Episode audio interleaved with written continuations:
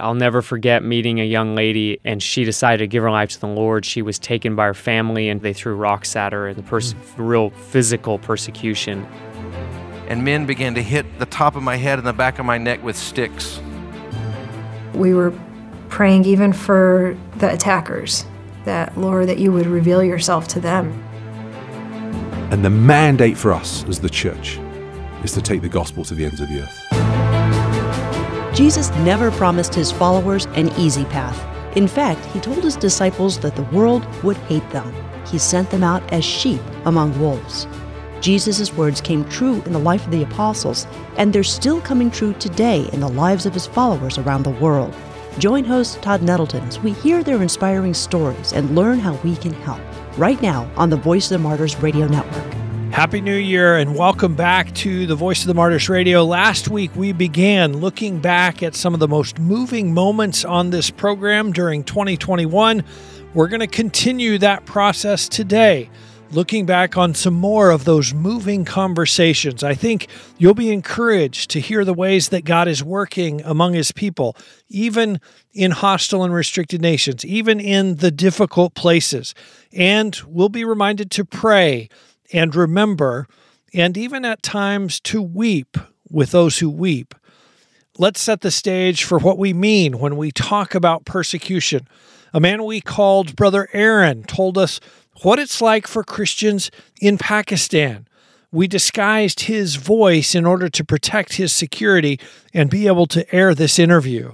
Well, many a times we see the persecution is only when someone is beaten badly or or killed by the mob or by others. But there are different levels of persecution, I would say. Talking about countries like I come from, uh, uh, when I said the persecution is in air, when you go out of your house, you, you when you walk for 10 minutes, 20 minutes, you meet a lot of people around you. Uh, you face a lot of uh, discrimination, you face a lot of disturbance from them uh, uh, because they would probably call you with different names. When you go to the restaurants in some cities, some places, if they find out you are Christians and they would probably try to separate your utensils and the plates you're using, the glasses you're using. So that is a other level of persecution as well. And when you apply to the certain jobs in the government sector, sometimes being Christian, you are discriminated. That's Brother Aaron describing what persecution feels like in Pakistan Let's hear from another Aaron. Aaron Miller is one of my coworkers here at the Voice of the Martyrs. Today he leads our work in the Middle East. He was encouraging pastors in India when he encountered firsthand opposition to the gospel. We noticed some men coming in the back door. I would say probably not all of them were Hindu extremists. Some of them surely were hired by Hindu extremists I watched as they turned tables over. I watched as they came in yelling and screaming and chanting Hindu slogans. About that time, a, a tall Indian man began to move people out of the way in this entryway. He was moving them with his hands, and he saw me and he, he grabbed me. And he began to lead us outside towards the mob that was outside, and men began to hit the top of my head and the back of my neck with sticks. It was surprising as they led me through a gauntlet of sorts when men began to raise up their legs and kick into my midsection as we were going through the crowd. It did surprise me when a man came through a gate from the road that we were walking towards. He came through a gate, walks directly up to me, raises a hand high in the air, and slaps me across the cheek. So powerfully, it knocked the glasses off and it caused me to lose my balance. A moment of suffering physically was a very sacred moment spiritually. God's grace came upon me, the Holy Spirit was with me, Christ was there present in my situation, and his word came to my mind. 1 Peter chapter 4 verse 12. Beloved, do not be surprised at the fiery trial when it comes upon you to test you as though something strange were happening to you. But rejoice insofar as you share Christ's sufferings that you may also rejoice and be glad when his glory is revealed. If you are insulted for the name of Christ, you are blessed, because the Spirit of glory and of God rests upon you. We've been hearing from Aaron Miller as we review the moving moments from the last year here on the Voice of the Martyrs radio. You can hear all of these complete conversations that we're referencing today when you visit our website, vomradio.net. You can also find VOM Radio wherever you listen to podcasts. I would encourage you to go back and listen to the entire conversations. Aaron felt the presence of Jesus in a new way when he was in danger in India. That's often the case for believers who are undergoing persecution, but sometimes God allows his children to go through struggle, even in prison for their faith. Dan Baumann and Andrew Brunson talked about that on Voice of the Martyrs Radio this year. You can also see this conversation on video as a part of the Imprisoned for Christ virtual event you can find details about that at the main Voice of the Martyrs website, persecution.com. Dan was imprisoned in Iran, Pastor Andrew Brunson imprisoned in Turkey. Each of them went through times in prison where they felt very far from God, kind of like Job, asking questions in the middle of his suffering. Ultimately, though, those dark experiences gave them new insights into God's love for them. Dan says he remembered the examples of others who remained faithful in prison, but those examples didn't necessarily lift his emotions. I rehearsed all the stories you read about, none of it mattered. and it led me to trying to commit suicide. And my story is just that, yeah, I had a vision after suicide attempt of Jesus still wanting me. He doesn't just want me when I'm doing great. He wants me when I'm a jerk. I'm like, what? Why would God like me? And that God liking me began to become this sovereign beauty over every emotional up or down, every challenge I would face. And it caused me to walk into a place of deeper, deeper trust in Him because I knew that He wanted me even at my worst. And that's a great encouragement. Part of your transparency, part of the blessing of your transparency is being willing to say, Yes, I was at my worst, and God carried me through that, and God was still there. You know, I've had former prisoners talk to me and say, Well, I, I sometimes miss being in prison because God was so close to me there. I don't sense that either one of you would say, I sometimes miss being in prison. Well, no, actually, I remember hearing this, a story that Richard Wurmbrand told one of my friends uh, years before that he missed sometimes his uh, solitary confinement cell because of the intimacy he had with God there, and sometimes he wished he were back there. And when I heard that, I said, That is just crazy. What's wrong with this guy? And I do not miss being back in prison, but I will say that the conditions of my imprisonment, you know, just the desperation, the hopelessness, they really drove me to run after God in a way that I hadn't before. And so I was desperate just for survival, spiritually, emotionally, in every sense. I was so focused in on him. And the, the daily fight to line up with his priorities and to live for the day I stand before Jesus, I miss that. To hear that whole conversation with Andrew Brunson and Dan Baumann, you can visit the archives at vomradio.net you can also see that conversation on video as part of the Imprisoned for Christ virtual event. We'll give you a link in the show notes for this episode at vomradio.net. The experiences our fellow believers have in prison can have long term effects, both mentally and physically. Ellen Oblander observed this in the life of Richard Wurmbrand, the man who would go on to found the Voice of the Martyrs. He suffered 14 years in prison at the hands of the communists in Romania before being ransomed to the West. Ellen Oblander edited many of Richard's books as well as material for the early VOM magazines, and she became a good friend to both Richard and Sabina Wurmbrand, extending that into even their latter years.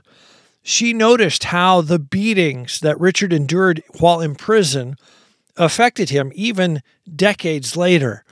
But she also saw the Holy Spirit empowering him in the midst of that pain. Walking was always difficult for him, and he always preached sitting down and with his socks on because shoes were painful for him. So when I stayed with them, she would always say, Go for a walk with Richard. And he would kind of lean on me when he needed to uh-huh. uh, because walking was very difficult. I could tell that. You know, your feet are very sensitive, oh, especially oh, yeah. in the instep. And if you're beaten on your feet, you can imagine what scars that would leave. And he had scars all over his body. He lived in South Glendale. He lived in um, a house with a, a lot of stairs to get to the front door, and they were uh, concrete stairs. They were not wood, you know.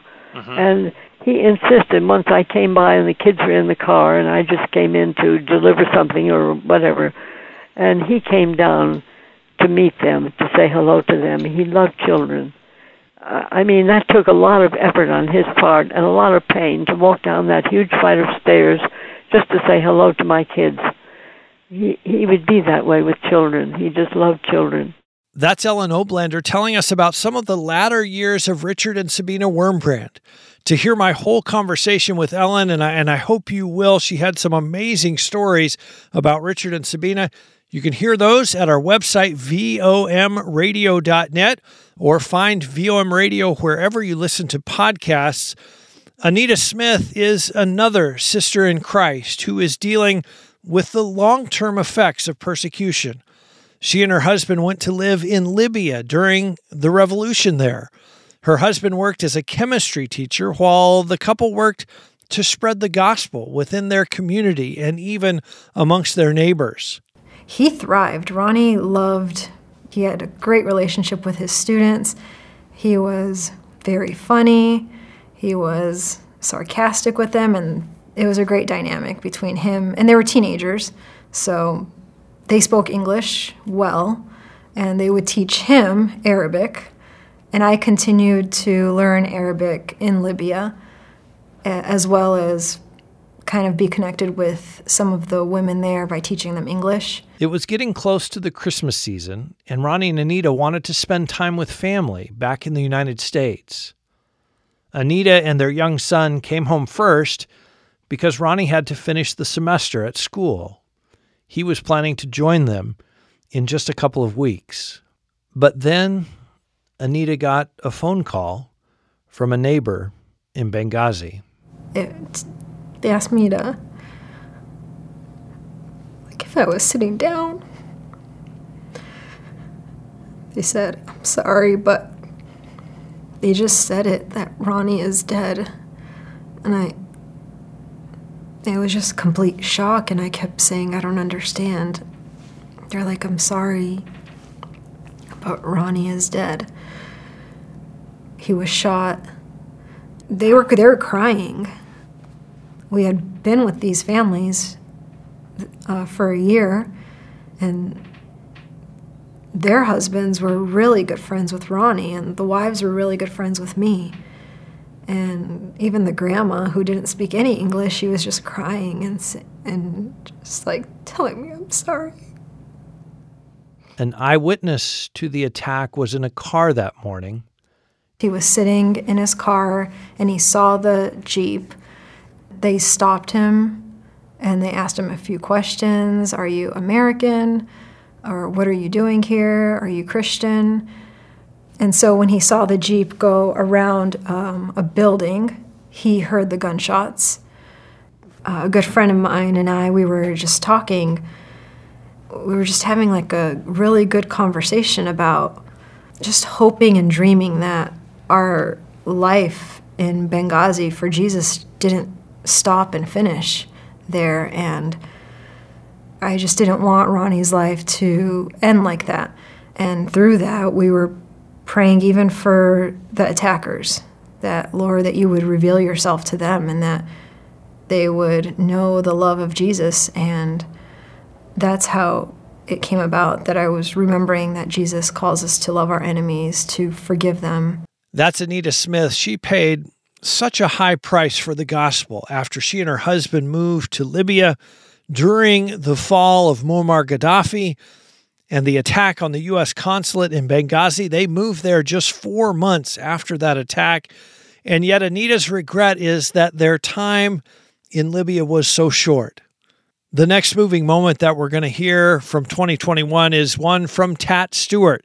Tat and his wife lived in the Islamic Republic of Iran during the Islamic Revolution. They were actually in Tehran the day the U.S. Embassy was taken over by the students. Tat invested in many young Iranian Christians during that time. Now, eventually, Tat and his wife and his family, they had to leave the country, but the effects of their work there can still be seen today. And I could just see God working. And the last night, the Lord put it in my head to have a big bonfire. I gave every one of these kids a three by five card and I said, I want you to go sit somewhere and ask God to show you if there's anything in your life that's keeping you from giving your heart completely to Jesus Christ. And if you're led, confess that and bring that card and dump it in the fire and, and just commit your life and to serve Him, not just to be a Christian, but to serve Him. All 97 of those kids did that. And today I'm in touch with maybe a third of them. And today, uh, many of them uh, are in Christian ministry. Five or six of them became pastors. And uh, that changed the tone of the Presbyterian Church because these kids went back and began to take over the worship of the service and sharing testimonies. In my mind, in the Presbyterian Church and the Episcopalian Church, Anglican Church, that was sort of the beginning of the awakening within the church that, that t- took place. Two of the kids, I call them kids, they were in their 20s, but from that conference came to visit us two years later while I was pastoring a church in Washington, D.C. And they said, You don't know what that conference did to change the whole Presbyterian church. And then I realized it had also changed my life. We are reviewing some of the most moving moments of 2021 here on the Voice of the Martyrs Radio. Our next story comes from Andy Byrd. He's part of the executive leadership team at Youth with a Mission in Kona, Hawaii. He also directs a powerful event called The Send. He told us a powerful story about the hunger for the gospel in the Himalayas. I'll never forget meeting a young lady in a in one of those nations and very closed. At the time I met her, she was probably 16 and she told me the story of when she came to the Lord, she got saved. I think a church planting team went through her village, all indigenous, and she decided to give her life to the Lord. She was taken by her family into the kind of the courtyard of the community there and she was they threw rocks at her and the pers- mm. real physical persecution and uh, because of it she couldn't walk for quite a while. And she actually with huge smile on her face she's telling me this story would would crawl on her elbows to go to to a little house fellowship that had been started in her village. And eventually her legs did heal. And when i met her she she could walk but with a heavy limp. And she's by the time i met her she's 16 or 17 and she's walking with a with a really strong limp the biggest smile I had ever seen. And she has never stopped sharing the gospel from that point on. Wow. And that story is one of thousands, of course, in that area of the world. The story of both the persecution and the story of the smile. Mm-hmm. It's, it's in tandem. And we've seen it many, many times. Let's travel from the Himalayas to a Bedouin camp in the Middle East. Brother Stephen is a gospel worker with Operation Mobilization, another of our strategic partner ministries here at the Voice of the Martyrs. He shared another of the most moving moments of 2021. He talked about sharing the gospel in a Bedouin camp with people who had never heard the story of Jesus before. Some time ago, I was I was in this tent and it's a great time. Once once nightfall comes, everyone's dealt with all the animals that they're herding during the day. They're all sorted out. What else can you do but sit around a fire and tell stories? And so I took the opportunity to tell a story. I started with Abraham because that's a, a figure that people they have some knowledge of from the Quran, but also they're very familiar as nomads with their animals. They're kind of like, okay, we understand what it is to put all your family on the back of camels and take them to somewhere else. They, it, it connects with them went back to Adam and Eve and the story of creation and the fall and a broken relationship. Talked about Abraham taking his son to sacrifice and how God provided a ram in the place. Then talked a bit about Moses and some of the women came in And they kind of sat around the edge of the men's circle, the older women closer and the younger women towards the back. I got to John the Baptist, who says, you know, sees Jesus from afar and he says, Look, the Lamb of God who takes away the sins of the world. And then talked about the, a bit about the life of Jesus, his teaching, his miracles, and then got to his crucifixion and how they beat Jesus, how they put a crown of thorns on his head so the blood is, is running down. And as I was telling this part of the story, I could see through the flames of the fire in this tent, I could see on the kind of one of the outer circles this old lady, you know, with, with skin which looked, you know, so leathery because just a tough, tough life. She was kind of the grandmother in the family. And I could see tears coming down her face. And it struck me then this lady has no idea how the story is going to end. That he was going to rise victorious. That woman is representative of so many other people around the world. Millions. And and the mandate for us as the church is to take the gospel to the ends of the earth.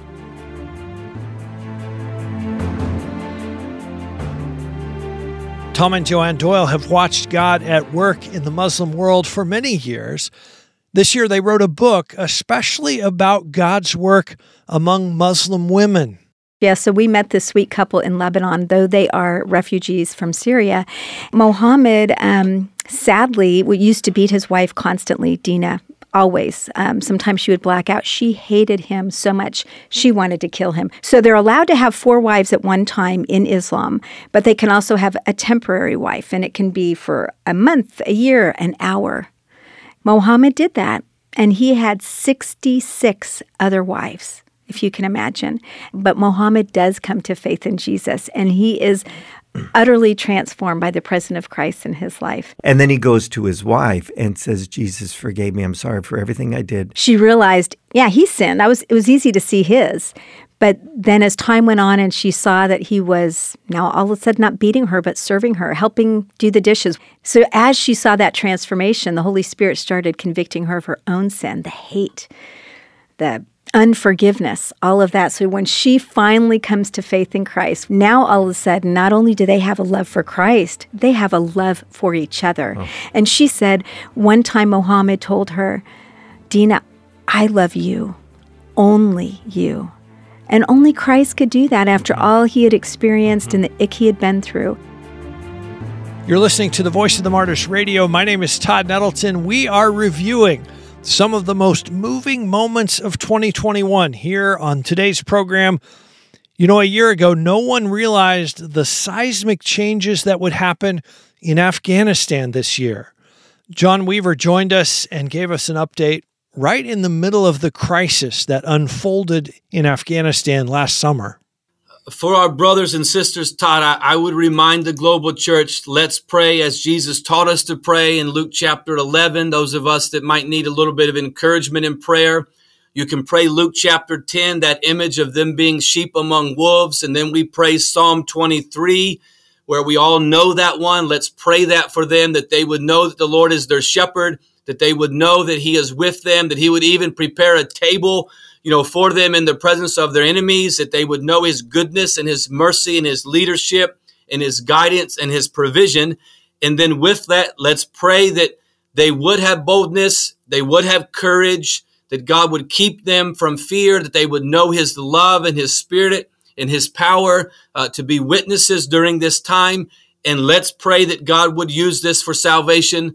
As listeners know, there's millions of Afghans that are waiting to hear the gospel. They're waiting to meet a Christ follower. So if we think, first of all, praying for our brothers and sisters, praying scripture for them, praying for God to encourage them and be with them, and then kind of branching out from that, thinking about their community, their village, their neighbors, those that they can be salt and light to, and then bigger praying even for the government that God would work in and through the Taliban. He would work in and through international diplomatic relationships that are going on because we don't know how the government's going to be formed yet, but it would allow the furtherance of the gospel and allow God's people to continue to serve and work uh, in the country.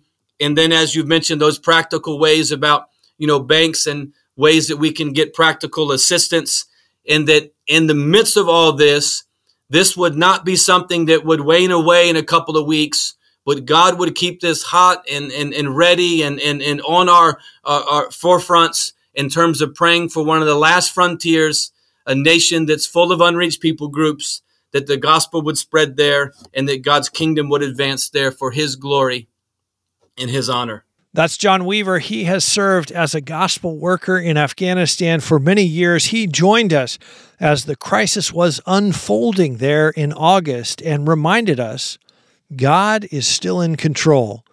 Perhaps the Taliban takeover in Afghanistan will result in many more people coming to know Jesus Christ. That serves as a reminder also for us to keep praying for Afghanistan as well as countries all over the world that believers will be strengthened, that the gospel will go forth in power.